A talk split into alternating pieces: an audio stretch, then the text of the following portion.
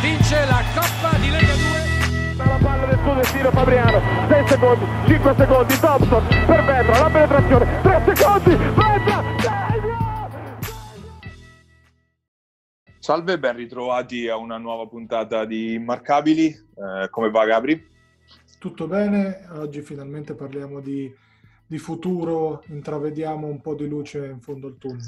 Puntata speciale, oggi come anticipato Gabri parleremo poco noi, lasceremo molto spazio ai, ai dirigenti, ai direttori sportivi, general manager del, delle squadre marchigiane di Serie B. Eh, ne abbiamo raggiunti sei delle sette società eh, appunto marchigiane che speriamo siano anche l'anno prossimo ai nastri di partenza del, del terzo campionato nazionale. Non abbiamo avuto risposte dalla Sudor Montegranaro nonostante la sia stata comunque contattata, probabilmente anche il, il cambio recente eh, avvenuto con eh, le dimissioni del general manager Lorenzo Governatori magari potrebbe aver avuto un qualche influsso. Eh, lasciamo perdere le chiacchiere, ora le, le parole le lasciamo appunto ai, ai general manager della, delle, cinque squadre, delle sei squadre scusate, del campionato di Serie B. Abbiamo posto cinque domande eh, a tutti loro, eh, domande uguali per tutti e ascolteremo quindi le, le dichiarazioni dei sei rappresentanti delle società, delle società, marchigiane e disporremo le risposte in base alla, alla classifica dell'ultima stagione. Per Fabriano avremo il general manager Paolo Fantini, per la Rossella Civitanova il direttore sportivo Mario Tessitore, per l'Aurora Iesi il, l'amministratore unico Altero Lardinelli, quindi per la Golden Gas Senigallia, il direttore sportivo Umberto Badioli, per la Luciana Mosconi Ancona avremo il general manager Alessandro Stecconi, mentre per il Porto Sant'Elpidio Basket c'è il vicepresidente Marco Pallotti. Andiamo ad ascoltare le, le risposte appunto di tutti loro.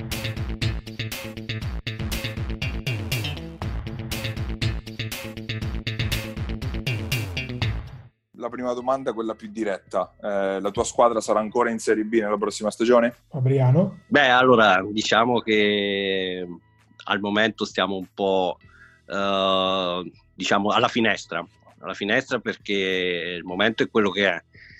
Tanta chiarezza sul, sulle regole di ingaggio, eh, soprattutto per un eventuale A2, eh, non ce ne sono, per cui eh, è ovvio che al momento un po' i nostri piani sono sicuramente più rivolti a una Serie B che a un eventuale A2. Ovviamente, come ho detto, poi nel momento in cui eh, le regole del gioco saranno più, più chiare e, e conosciute, eh, si farà una valutazione complessiva de- della situazione. Ovviamente vogliamo evitare sicuramente salti nel buio. Civitanova. Mm, la volontà c'è tutta, la voglia, solo che dobbiamo fare anche un po' i conti con la realtà effettiva.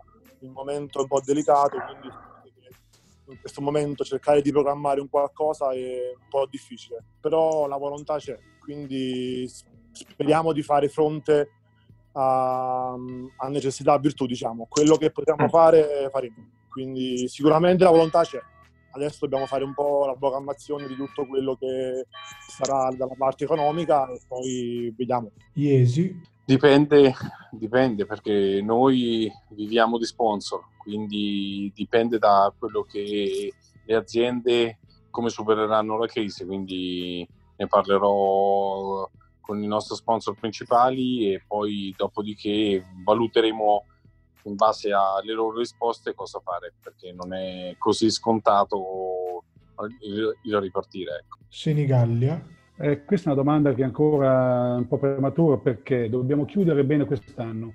Se riusciamo a chiudere bene quest'anno con un passivo limitato, eh, la Golden Gas si ripresenterà in Serie B la prossima stagione. Se invece il passivo comincia a aumentare a dismisura perché insomma, i giocatori non si accontentano, e allora potrebbe succedere anche che si scende di un passo. Però io credo che il presidente Claudio Moroni farà di tutto per mantenere la Serie B a Senigallia. Ancona. Sì, ehm, ovviamente non è solo l'ottimismo della volontà, è anche ehm, realismo dettato da uh, dei passaggi che abbiamo già, già fatto con il principale nostro sponsor, Luciano Mosconi. E quindi c'è la ferma volontà di, di continuare assolutamente nella categoria e cercare di onorarla e difenderla facendo ovviamente meglio di quello che siamo riusciti a fare quest'anno. E, naturalmente eh, ci sono tante incertezze, tanti punti interrogativi che non dipendono da noi, dipendono dalla situazione che tutti conosciamo, eh, però da un punto di vista di presenza, eh, di conferma, Luciano Mosconi c'è. Porto Sant'Elpidio direi che questo mese di maggio è un mese mh, delicatissimo, no? perché appunto con la pandemia che c'è stata, che c'è, tuttora dovremo capire eh, come uscirne fuori diciamo, da, questo, da questa epidemia. Quindi credo che sia il mese per capire se possiamo ritornare piano piano alle nostre attività principali e automaticamente da lì capire poi il budget che si potrà utilizzare. È logico che noi abbiamo comunque sia un diritto acquisito, fra virgolette, sul campo di partecipare alla Serie B e sarebbe opportuno eh, mantenerlo. Però stando alle condizioni attuali, io credo che sia un po' prematuro fare qualsiasi tipo di discorso. Qualsiasi tipo di discorso che faremo oggi immagino che sia altamente prematuro perché gli scenari sono legati completamente a quella, all'epidemia che si sta, diciamo, speriamo che si sta, diciamo, fermando, perché tutti, tutti i nostri scenari dipenderanno da quando riprenderemo e quindi la Serie B, che è comunque un'ambizione importante per Porto Sant'Elpidio, in massima aspirazione in questo momento, è un campionato che ci piace continuare a farlo, però è normale che io guardo pure a, a quello che potrebbe accadere a giugno e luglio, guardando anche a una categoria inferiore. Gabri. Gli scenari diciamo, si, potranno, si potranno decidere sicuramente almeno non prima di metà giugno. Almeno. Come avete deciso di risolvere la questione insomma, degli stipendi dei giocatori e staff per, per chiudere la stagione appena conclusa? Fabriano? Allora, eh, lì il discorso è che in certo senso avevamo già detto ai ragazzi ehm, che ci saremmo un po' attenuti a quelle che erano le indicazioni eh, fornite, eh, fornite dalla Lega quindi l'NP che al momento prevede appunto il 70% degli, eh, degli monumenti. Eh, devo dire, non perché ecco, per vantarci o altre cose, ma ecco, la nostra situazione è che noi abbiamo pagato appunto il famoso 70% eh, alla scadenza naturale, quindi al primo di aprile, e già avevamo anche corrisposto i premi di qualificazione del Coppa Italia. La nostra, la nostra diciamo, idea sicuramente è quella di uniformarci a questa decisione, poi eh, ovviamente eh, per quelli che potrebbero essere discorsi anche per, per, un anno futuro è ovvio che vai a valutare un po' tutto nel, nel complesso, però ecco, ripeto, al momento la nostra, la nostra strada, la nostra idea è sicuramente quella di adeguarci all'indicazione fornita. Civitanova Guarda, è tutto ancora in fase di svolgimento. Mm, noi avevamo, eravamo arrivati a pagare la spettanza di febbraio, adesso con il fatto che un po' tutti i piccoli grandi sponsor si sono un po' fermati, stiamo aspettando un po' delle risposte. Quindi appena avremo un po' la situazione più chiara, ehm, cercheremo di mettere a posto in accordo con i giocatori, con, i ragazzi dello staff, tutto quello che c'è da fare. Quindi adesso vedremo un po' come evolve la situazione. Come ti dicevo prima, è tutto un po' un divenire. Stiamo Chiaro. aspettando delle risposte, e... però ti ripeto, la volontà di continuare i rapporti che avevamo e tutto è concreta, quindi la volontà c'è. Però ti ripeto, stiamo anche aspettando un po' la federazione e quello che ci dirà perché una, una cosa, mh, la cosa principale è quella, se la federazione come pensiamo e speriamo verrà incontro alla società, mh, ci saranno più margini per programmare, altrimenti la vedo un po' dura, il futuro sarà un po' difficile, ecco, diciamo così. Iesi? Diciamo che abbiamo, uh, con tutti abbiamo parlato, abbiamo fatto capire quali sono le nostre problematiche e tutti i ragazzi sono uh, comportati nella maniera migliore e abbiamo trovato l'accordo con tutti intorno al 70-75%, ecco, in base po' a chi prende più, chi prende meno, diciamo, quindi con tutti la, la stessa, abbiamo mantenuto la stessa cosa con tutti. Senigallia. Più o meno ci, Senigallia si allinea con quello che è il panorama eh, nel senso che gli agenti propongo, la Lega propone un 70% dello stipendio annuale. E poi qualche agente invece dice il 70% di quello che rimane, che è ben diverso. Certo. E quindi sulla prima opzione, come dicevo prima, è una situazione dove Senigallia riesce a cavarci le gambe agilmente.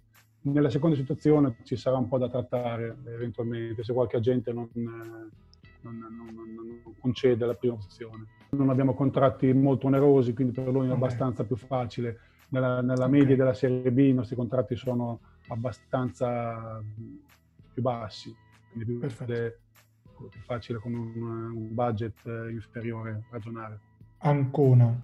A noi avevamo auspicato che si arrivasse ad un accordo uh, nazionale, cioè che la Lega Nazionale Pallacanestro riuscisse a, insieme alla federazione, insieme alle associazioni dei giocatori a trovare un accordo, ma semplicemente per non avere discrezionalità e asimmetrie di comportamento che sono sempre in questi passaggi per me molto gravi, soprattutto sul lato dei giocatori, che noi non abbiamo mai avuto, i giocatori lo sanno, fino adesso ritardi nei pagamenti, non abbiamo mai avuto situazioni eh, di, di, difficoltà, quindi abbiamo sempre onorato sia negli anni passati sia in, nella stagione attuale i contratti. Quindi l'auspicio anche per iscritto che avevamo fatto era quello che si riuscisse a arrivare a un accordo. Così non è stato, abbiamo delle linee guida però,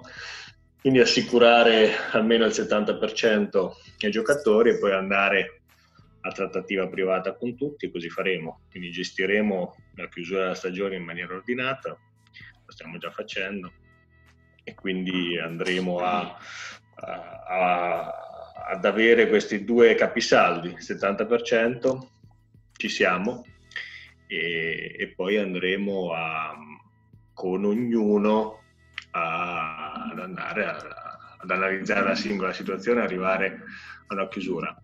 Ho già detto ai giocatori che cercheremo di fare il meglio possibile per arrivare a, non dico al 100%, però a cercare di trovare un punto di equilibrio. Porto Sant'Elpidio.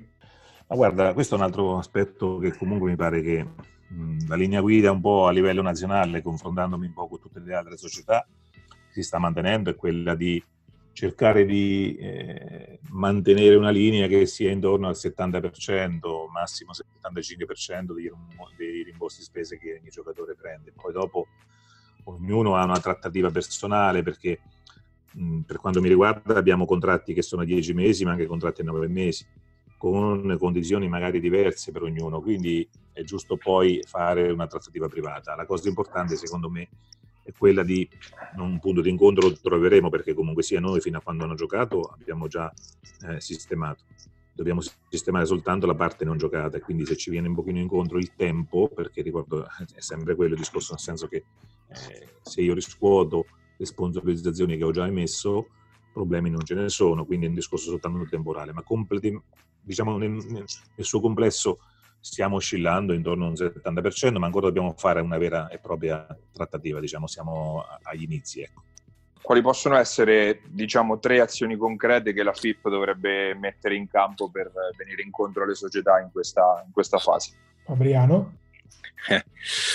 Eh, sulle, sulle, azioni, allora, loro già la FIP un, un primo intervento la, lo ha ufficializzato nei, nei giorni scorsi. Eh, un intervento che sicuramente, eh, magari per le società un pochino più, più piccole, che, che, fanno campionati inferiori, perlomeno campionati eh, non nazionali, sono misure sicuramente utili. Per quanto riguarda noi, sono sì, per carità, eh, tutto fa brodo, come si dice, ma eh, eh, diventa tutto abbastanza residuale a mio avviso un pochino dovrebbero essere rivisti, se non altro, entità di certi importi, importi che possono essere eh, le stesse tasse gara. Il discorso dei parametri anche lì è particolare, ma non eh, si può disquisire o meno su un, uh, sull'istituto dei parametri, questo è un, diciamo ormai un, uh, un classico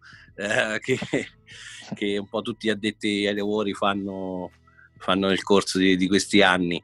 E più che altro, ecco, io perlomeno personalmente le mie idee che sui parametri legati alla Serie B c'è un pochino di, di, so, di discrepanza, perlomeno rispetto a quelli che possono essere i volumi mossi in un campionato di Serie, di serie B rispetto a quelli che eh, sono in A1 o, o nella stessa A2 e se andate a vedere magari la differenza tra un parametro di Serie B e, e uno di A2 o addirittura un altro di A1, considerando questa discrepanza magari di un fatturato di una società di Serie B co- rispetto a quello delle altre categorie, insomma, ecco, diciamo che secondo me c'è, c'è un pochino di, di, sbilancio. Quindi questo sicuramente potrebbe essere un, eh, il discorso dei costi, la prima cosa che, che, che viene in mente e su altri rimedi al momento io per dire e mi riallaccio un po' al discorso dei parametri magari potrebbe essere utile anche eh, istituire una sorta di, di, vincolo. Quindi diciamo il vecchio cartellino come era prima dell'era Bosman magari legato a un, a un, un vincolo di età che possa essere non so 22-23 anni eh, il giocatore rimane ancora vincolato alla sua società titolare dei, dei, suoi, dei suoi diritti e della sua formazione e sicuramente questo andrebbe magari a costituire una specie di, di patrimonio per, per, la società in maniera un pochino più, uh, più importante. Civitanova. La prima cosa, quello che ho capito, c'è, c'è stata solo una sospensione, un, quindi una, ha rimandato solo alcune scadenze. Secondo me è il caso che questa cosa venga, venga rivista, perché secondo me mh, mm, è, è, giusto che come hanno avuto del, dei problemi nelle società, anche i giocatori, è giusto che anche la federazione ci metta del suo. Quindi secondo me se già una parte delle spese di quest'anno verranno eliminate, ci sarà più possibilità per le società di poter fare dei passi, altrimenti eh, se tu mi la sospendi io sempre che dopo devo stare a vedere come fare a pagare. Quindi tutto un po' la ruota che non, che non, si, non si, ferma, capito? E un'altra cosa per l'anno prossimo sicuramente è rivedere un po' tutti alcune, mh, mm, alcuni parametri anche per l'anno prossimo. Sicuramente la cosa mh, mm, principale sono i NAS, abbassare le quote dei NAS, tasse e venire un po' incontro a tutti. Cioè, mh, la cosa principale secondo me è quella. Iesi. C'è una lettera che stiamo facendo firmare a tutte le società, in, tutte insieme, dove chiediamo di non pagare la rata del 27 maggio e di eh, mettersi, la, la, federazione mettersi a un tavolo con la Lega per trovare eh, le più valide alternative a, questa, a questo pagamento che eh, al 27 maggio è veramente difficile per molte società, non per tutte ma per molte. E, mh, abbiamo chiesto ecco, di poter eh, procrastinare espo- eh, più avanti la, la, scadenza e di ridurre il, eh, la cifra eh, soprattutto sulla parte fissa perché comunque il campionato è durato, se- è durato sei mesi e eh, non, non, non, ci sembrava giusto pagare l'intero sulla parte, sulla parte fissa. Inoltre chiederemo eh, altre cose, però eh, ci vorremmo mettere come LNP su un tavolo con la federazione e trovare le giuste alternative a un pagamento al 27 maggio dove eh, tutte le società, eh, gli sponsor hanno difficoltà a pagare le fatture pregresse e eh, ci potrebbe essere qualche moria di società che fino adesso è stata corretta, giusta, sana, ha portato avanti dei, dei validi progetti e trovarsi esclusa dal campionato perché a fine mese nessuno dei, dei suoi sponsor gli ha, gli ha, potuto pagare, quindi non, non era giusto questo. Ecco. Vediamo se la federazione accetta di spostare, perché capisco anche la federazione che ha un budget e un bilancio da rispettare, però spostarlo da maggio a ottobre alla fine a livello di bilancio non cambia niente, a livello finanziario penso eh, e mi auguro che la federazione non abbia questo tipo di problemi, quindi si potrebbe trovare una soluzione del genere. Poi a ottobre, novembre, quando le società, le aziende lavorano, possono pagare le fatture, possono pagare gli operai, possono pagare tutto, pagheranno anche le sponsorizzazioni arretrate e le società potrebbero avere i soldi per eh, pagare questa, questa tassa. Ecco.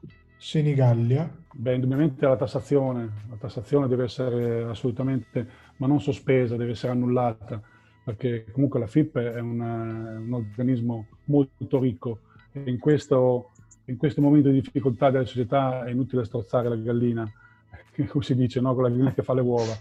Eh, bisogna farla, farla vivere, eh, tante squadre sono in difficoltà, eh, tante squadre saranno in difficoltà perché ancora magari non hai l'idea di quali sponsor concederanno il loro contributo per il prossimo anno, perché ancora dobbiamo chiudere quest'anno, molte società devono ricevere l'ultima tranche di quest'anno.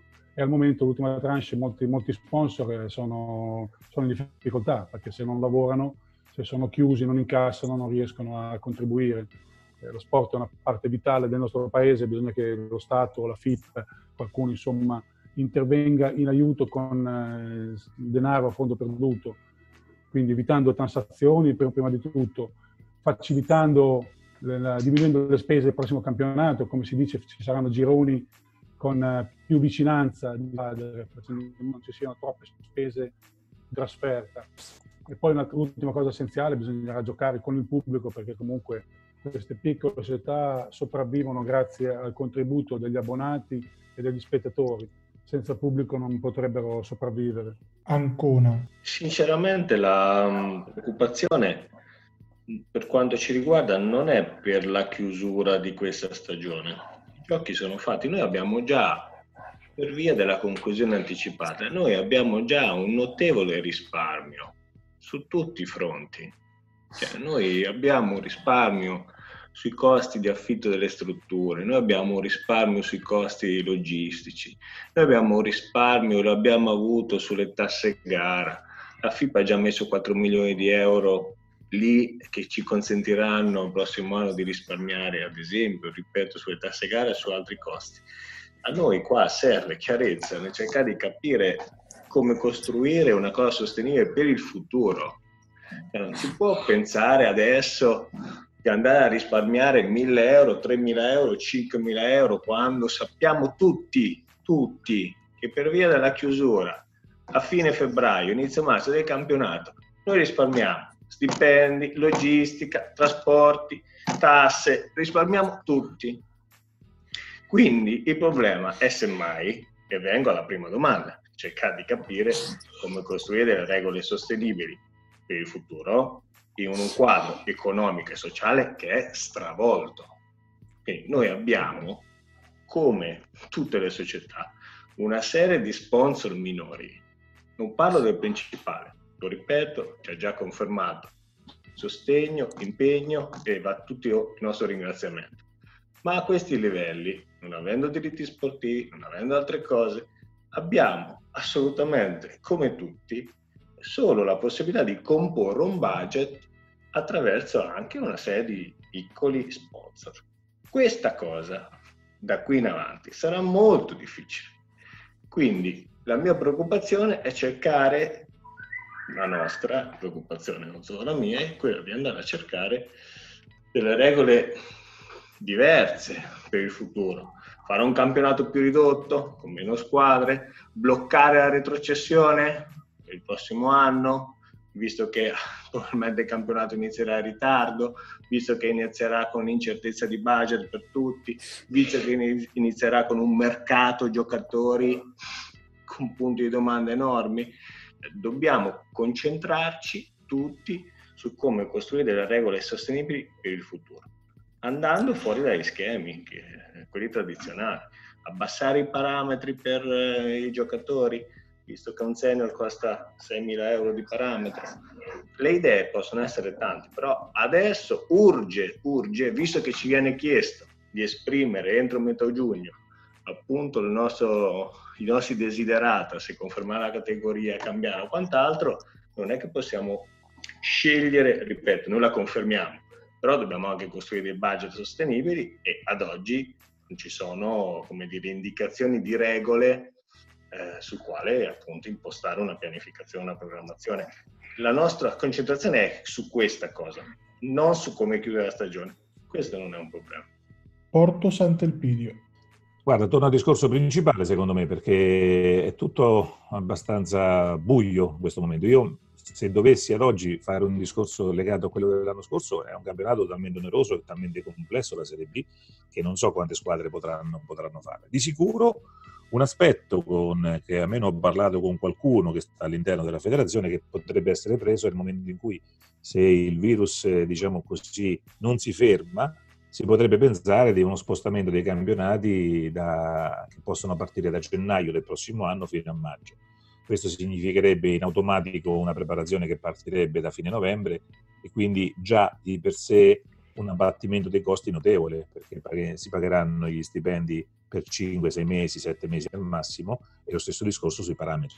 Dubito che la federazione possa toccare i parametri perché ci sono società che ci guadagnano e credo che un aspetto fondamentale sarà nel momento in cui ci sarà l'iscrizione vedere quante squadre parteciperanno a un campionato di Serie B e magari creare un'occasione per rimettere a posto i bilanci dando magari per due anni il blocco delle, delle retrocessioni.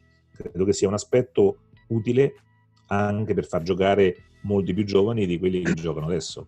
Eh, fermare le retrocessioni potrebbe essere un escamotage insieme alla partenza un po' più avanti per abbattere i costi. Sarebbe un anno di respiro, se non due, per tornare a una, diciamo così, diversa normalità, chiamiamola così. Che impatto potrebbe avere ripartire mh, con porte chiuse per un periodo, anche fosse magari contenuto? Fabriano? Nelle analisi che, che stiamo facendo è sicuramente delle, eh, un primo nodo, direi, eh, importante se non fondamentale per eh, una programmazione di, di, di, una stagione, perlomeno per quanto ci riguarda, dove ovviamente eh, gli introiti derivanti dal pubblico sono una parte importante del nostro, del nostro budget, de, della sostenibilità finanziaria un po' di, del, della nostra società. Ovvio che un discorso del genere sicuramente non ci trova, non ci trova favorevoli né sicuramente contenti, e anche perché comunque il eh, pallacanestro è uno, uno sport che eh, ha necessità magari di, di vendersi no? come, certo. come immagine per cercare risorse, per cercare sponsorizzazioni, eh, insomma è, un, è, una maggiore visibilità, per cui sicuramente una partita a porte chiuse, una partita o una serie di partite a porte chiuse sicuramente non, non favoriscono eh, questo, questa necessità, insomma. E vi dico anche una cosa, cioè, probabilmente forse la nostra partita giocata contro la Sutor a porte chiuse, che era sabato 7 marzo, se non sbaglio, eh, giocare a porte chiuse è veramente una, una situazione surreale, surreale, cioè non, non, non ti dà mm, quell'emozione o, quella, o quel, mm, diciamo, quel, quel, sentimento insomma, che anche un po' eh, lo sport e soprattutto come dicevo la pallacanestro hanno bisogno. Sicuramente si perde ben più secondo me del 50% proprio de, dell'essenza, per cui L'augurio è quello che innanzitutto la situazione globale consenta appena possibile di, di riprendere un po' di normalità, soprattutto nei, come dicevamo nei, nei palasport, e, e, comunque che, e comunque che insomma nel, la, la federazione Lega trovino la migliore soluzione per un eventuale inizio dei, eh, dei campionati, possibilmente appunto a porte aperte. Civitanova. Eh, guarda, noi quest'anno eravamo riusciti, specialmente all'inizio, a creare finalmente un po' a Civitanova un po' di entusiasmo. Quasi sempre il palazzetto è stato pieno e ci siamo accorti che è una voce fondamentale. Cioè, una cosa, a parte il bel vedere giocare in casa così è, è bello, però anche a, dal livello economico ti dà, una, ti dà una piccola mano Certo, noi non abbiamo un impianto da 2000 persone, quindi però mh, sicuramente quelle piccole cose che facevamo la domenica ti davano una mano uh, a gestire alcune situazioni. Quindi per me eh, a giocare a porte chiuse non la vedo una cosa giusta.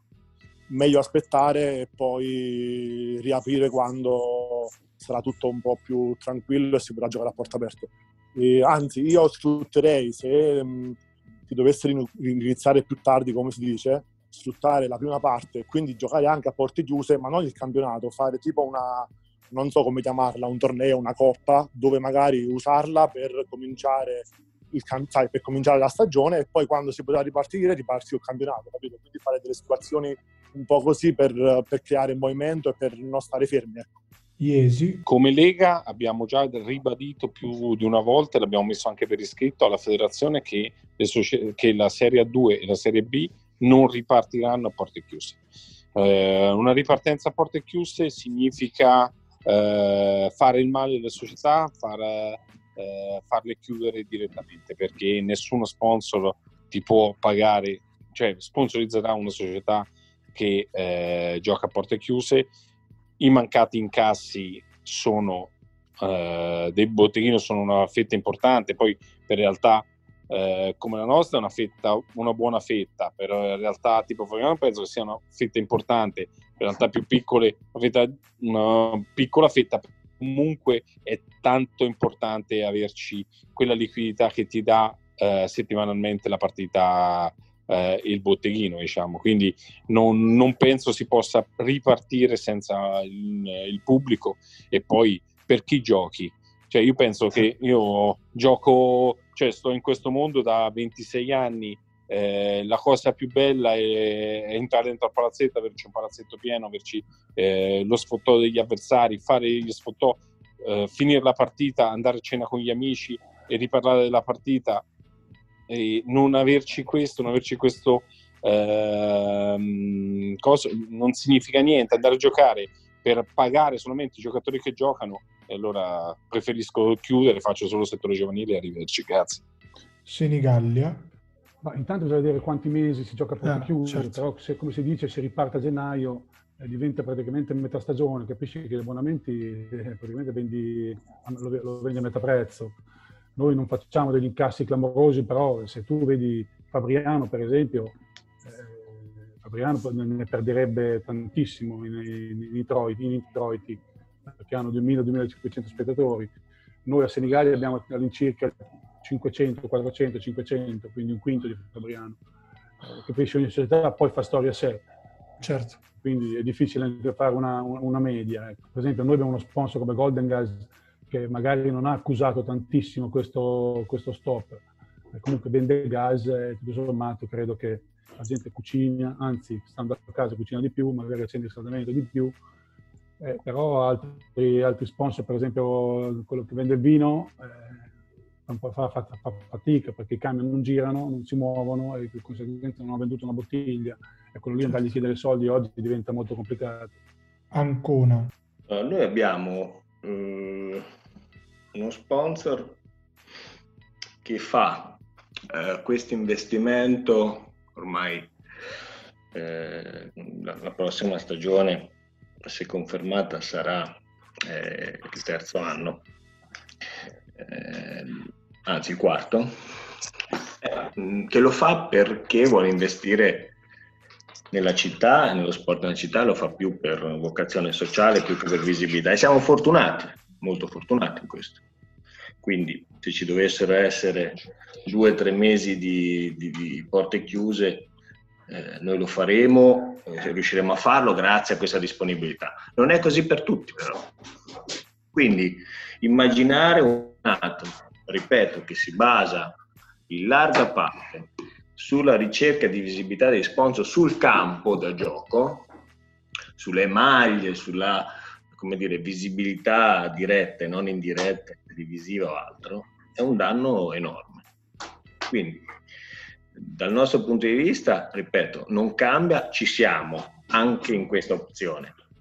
Però immaginare un campionato di Serie B eh, che vede questa dinamica di visibilità ricercata da parte degli sponsor, soprattutto quelli piccoli, eh, si lega a una ricerca di regole diverse, più sostenibili. È evidente che dobbiamo darci una ridimensionata a tutti i livelli. Eh, se questa cosa mh, significa fare tutto un campionato così a porte chiuse, è meglio saltare la stagione. Porto Sant'Elpidio. È una delle situazioni che non, ho, non prendo neanche in considerazione, secondo me Giocare a porte chiuse si può fare eh, per una partita, per due, per un momento di squalifica, per un problema a campo, ma una cosa a partire già a porte chiuse non c'ha senso, eh, sia a livello psicologico sia a livello di immagine. Noi dobbiamo cercare di eh, muovere, muovere un movimento dandogli anche una visibilità importante per gli sponsor che abbiamo anche del territorio. Giocare a porte chiuse secondo me proprio non c'ha senso. Quindi meglio aspettare un mese, due mesi, tre mesi, come dicevo, piuttosto che giocare a porte chiuse. Non è un discorso, gli introiti, gli introiti diciamo così, non è che sono eh, determinanti nel bilancio, però a livello di immagine secondo me è una cosa che non, non, non sta né in giro né in terra. Partire già così per sapendo che tre mesi a porte chiuse non esiste secondo me. Ultima, eh, a livello tecnico sportivo, da quali punti fermi andrete, se si può già sapere, di partire, quindi da, sia partendo dalla panchina che poi passando per i giocatori? Fabriano? È inutile dire che eh, perlomeno tutto il gruppo di, di quest'anno è nei, nei nostri cuori. Eh, nel senso che i ragazzi sono stati splendidi sotto tutti i punti di vista, quindi sia dentro che fuori dal campo. E, ed è ovvio che magari il, nostro, diciamo, la nostra volontà o comunque ci piacerebbe molto in un campionato di, di Serie B, eh, se non altro provare ad avere eh, buonissima parte dei, dei, ragazzi che sono stati eh, parte del, della Janus 2019-2020. Eh, La sicurezza, come hai detto tu, è legata innanzitutto al vincolo che abbiamo con eh, coach Lorenzo Panza, per cui mh, mm, verosimilmente stiamo già parlando con lui, ovviamente tutti i giorni ci confrontiamo sulle, sulle varie situazioni, sulle varie prospettive e anche se capirete insomma in, nel momento attuale è un po' difficile anche programmare con, con certezza. E, e, poi ovviamente eh, ci sono altri giocatori con, eh, con vincoli ancora eh, con vincoli in essere per, per, la prossima stagione con la nostra società. Stiamo un po' esaminando tutte quelle che sono appunto le situazioni soprattutto eh, con riferimento ai giocatori che, che accennavo. Per correttezza magari non, non faccio nomi, anche se già uno l'avete intervistato sì, sì. recentemente. Luca ce l'ha detto, e, insomma, dai. E, sì, sì, sì. E quindi, niente, come, come dicevo, ecco, la, la, volontà sicuramente in un campionato di Serie B è di provare a mantenere, se non altro, l'ossatura, l'ossatura portante proprio della, della squadra di questa, di questa stagione che purtroppo è finita in anticipo, è finita in una maniera che non ci aspettavamo, ma che devo dire che insomma ha regalato tante soddisfazioni a noi e soprattutto anche in città ha saputo veramente farsi amare e ben volere. Civitanova. Allora, noi abbiamo degli accordi, abbiamo un'opzione con Fabrizio Trapani, eh, con Rocchi abbiamo ancora il contratto e con Valerio Amoroso. Quindi abbiamo queste tre situazioni ancora aperte, eh, il resto no però ti ripeto, mh, mm, adesso parlare un po' di programmare la squadra, la rosa, lo staff è un po' difficile, lo dico onestamente, quindi ci dovremmo riaggiornare tra un mesetto, un mesetto e mezzo perché adesso la vedo dura. Adesso veramente stiamo un po' brancolando nel buio perché la situazione economica è un po' pesante e stiamo facendo un po' i salti mortali per capire un po' come nell'immediato risolverli, ecco. Iesi, Ah, se ripartiremo, ripartiremo sicuramente dal coach perché si è dimostrato una persona super, oltre che un bravissimo allenatore. Dopodiché tutto il resto è prematuro perché, come ti dico, prima dobbiamo fare il conto del, degli sponsor che ci aiuteranno nella prossima stagione e poi da lì vedere. La nostra fortuna è che abbiamo un settore giovanile che in questi anni ha prodotto tanto, uh, tanti giocatori a livello di Serie 2 e di Serie B e pensiamo che riportandone a casa il più possibile potremmo farla anche con dei costi contenuti, però uh, dico, è ancora prematuro parlare di questo perché certo. finché non, non, riesco a capire quanti soldi ho a budget non riesco a, a sapere come fare la squadra. La, l'unica cosa certa è ecco, che continueremo l'attività giovanile a, ad alto livello cercando di continuare con uh, la forestria, con un impegno importante da quel punto di vista. Poi la Serie B, se troviamo le risorse, la faremo. Senigallia. Ma punti fissi, ti dico la verità, ancora non abbiamo, non abbiamo inquadrato bene la prossima stagione, ci sono troppi punti di vista differenti e troppe cose poco chiare. E al momento gli unici due che hanno contratto pluriennale sono Gurini e Pozzetti, quindi chiaramente questi due sono gli unici due che noi speriamo di mantenere con noi. Poi gli altri ovviamente la squadra, io la, come, come, presidente la riconfermeremo in blocco, perché è una squadra che comunque ha fatto um, un, buon campionato, un discreto campionato e il prossimo anno secondo me forse il livello sarà un po' inferiore, quindi mantenendo queste squadre forse potremo toglierci delle soddisfazioni in più. Eh, però che, quindi l'idea generale è questa, Senigallia non ha mai cambiato tantissimo nella, nella sua storia. Ancona. Allora, mh, mm, ne abbiamo già parlato eh, diverse volte con eh, Stefano Raiola e per noi è mh, mm, assolutamente una, una, certezza. Quindi da lui sicuramente ripartiremo e da lui partiremo per un confronto per ricostruire eh, la programmazione in base a budget, in base a, alle indicazioni tecniche, però lui è sicuramente eh, un punto sul quale ripartiremo da, con un confronto tecnico, ma non solo, eh, come giocatori.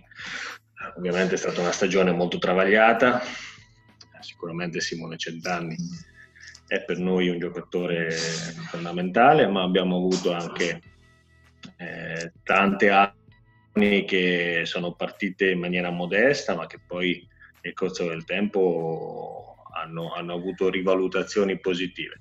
Andremo a verificare una per una Certo è che Stefano Raiola è entrato in corso d'opera su una squadra non scelta da lui e quindi se partiamo da lui è evidente che il tema tecnico questa volta andrà programmato con lui. Eh, però ecco, sicuramente Stefano e sicuramente Simone Centanni sono due punti fermi sul quale vorremmo costruire anche la prossima stagione e poi, ripeto, attorno a questi due mh, capisaldi andremo anche a valutare le altre posizioni. Eh, c'è, c'è, una questione, ripeto, eh, grande come una casa sulle scelte tecniche che è legata, è legata ai budget economici. I budget economici sono anche legati al quadro di regole eh, che, che avremo eh, campionato come sarà, sarà a 16 squadre, a 8, a 12, a 18, girone quale sarà. Ci sono talmente tanti incognite da un punto di vista di strutturazione del campionato, in termini regolamentari, in termini di adempimenti, che anche delineare un budget per la parte tecnica è davvero complicato. Però ecco, il, i due pilastri sono questi che vi ho appena detto ovviamente la, eh, Ste- sì. Stefano Raiola è come dire come per i più attenti osservatori eh, noi avendo come dire corretto in corso d'opera una scelta che speravamo fosse stata dire, la migliore possibile, quella di Paolo Regini con Stefano Daiola, è evidente che lì in quel passaggio per noi è stata una scelta non di un allenatore traghettatore, un allenatore così che andasse a, a coprire le falle che, che c'erano nella nave, ma sicuramente abbiamo puntato su un allenatore che ci potesse consentire una continuità tecnica di medio periodo. E quindi Stefano okay. è, cercheremo in tutti i modi, ma già siamo a buon punto di, di programmare con lui il futuro. Porto Sant'Elpidio è, un, è, una, è, una, situazione che ancora non ho preso neanche in considerazione, neanche se, non so neanche se rimango io come direttore sportivo.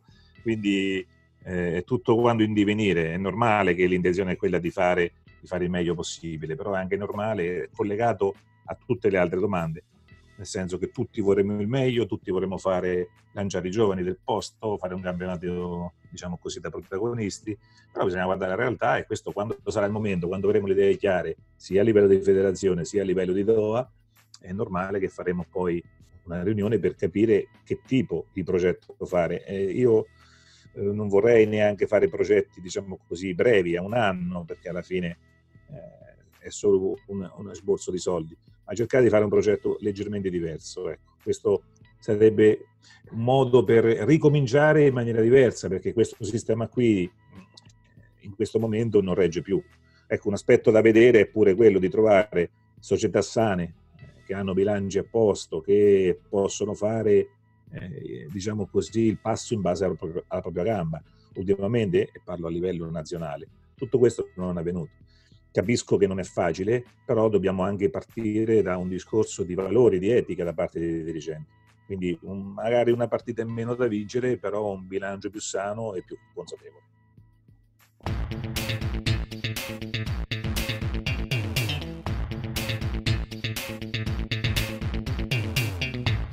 E ringraziamo tutti i dirigenti GM, DS e cariche varie delle sei società martigiane che hanno voluto essere ospiti di questa nostra puntata speciale appunto di questa settimana. Gabri, che idea ti sei fatto da questo quadro che emerge un po' della, della nostra pallacanestro, che è un po', un po', il termometro della nostra pallacanestro attuale?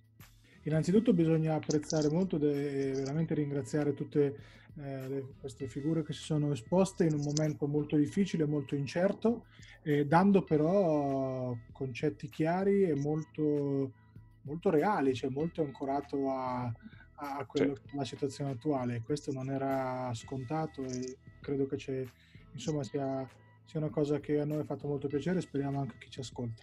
Detto questo, eh, la fotografia che abbiamo è un po' quella che avevamo provato ad indovinare eh, nelle settimane precedenti, più o meno direi che le idee che ci eravamo fatte sono, sono in linea. Eh, è una pallacanestro come marchigiana in attesa di, di novità, ovviamente la Lega eh, e la federazione hanno la, la facoltà di eh, decidere eh, quante squadre vogliono, parliamoci chiaramente, perché più saranno larghe eh, nel concedere agevolazioni, più si avrà una sostanziale eh, riequilibratura del, del, campionato precedente, quindi magari non sarà neanche così necessario rivedere i gironi, rivedere eh, formule varie. Eh, certo è che invece se ehm, non dovessero esserci queste condizioni eh, si va verso un drastico ridimensionamento. La mia idea personale, e forse anche una speranza, è quella che sostanzialmente grosse novità non ci saranno.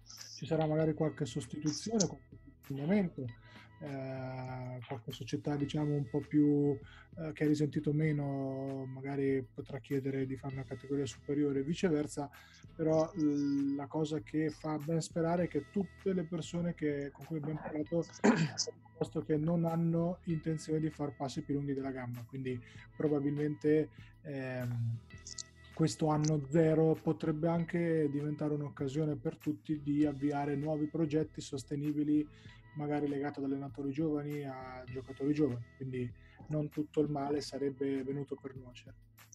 Io ho visto sicuramente due elementi positivi. Da una parte la volontà di non nascondersi, ho visto tutti, ascoltando le parole un po' di tutti quanti, una, una, una voglia insomma di, di, essere abbastanza chiari e di non nascondersi dietro le solite frasi fatte o dietro le solite scuse. Quindi anche una, una, proposi- una, propositività, se vogliamo chiamarla così, quindi anche un, un guardare avanti eh, senza appunto voler eh, attaccare per forza federazione, lega o chi sia insomma in questa, in questa situazione. Sarà anche che ormai sono passati due mesi appunto dallo stop del campionato e tutto quanto ci sarà anche stato il tempo di sbollirlo un po', quindi sicuramente questo è, è positivo eh, facendo un po' la conta, direi che le certezze sono Fabriano e Ancona. Eh, per il resto, a naso, vabbè, Civitanova probabilmente ci siamo quasi, per il resto forse è ancora un po', ancora un po da vedere, no Gabri? Che ne pensi? L'augurio è che tutti riescano a mantenere la categoria con dei progetti eh, sostenibili e spero e credo che, che sarà così. Ecco. Farei, fatica veramente a vedere un campionato di Serie B dopo quello che si stava delineando quest'anno, quindi con le marche grande protagonista, farei veramente fatica a vedere qualcuno di queste società fare un passo indietro. Sarebbe un dispiacere, ma non sarebbe un dramma perché comunque sia, vorrebbe dire aver fatto una scelta oculata, ragionata, eh, pensando al domani e non pensando ad oggi. E speriamo, speriamo di ritrovarle tutte e sette, quindi nella prossima stagione, ancora i nastri di partenza del campionato di Serie B. Noi chiudiamo questa lunghissima e de- decisamente articolata puntata di Immarcabili. Come sempre ringraziamo Giuseppe Contigiani e Basket Marche che ci ospitano sulle loro piattaforme. Appuntamento alle prossime settimane, sempre su Immarcabili. 7-2, Fileni 6-2, Carifela, Fileni, Iesi vince la Coppa di Lega 2. La palla del suo destino Fabriano, 6 secondi, 5 secondi, Thompson per Vetra, la penetrazione, 3 secondi, Vetra, dai,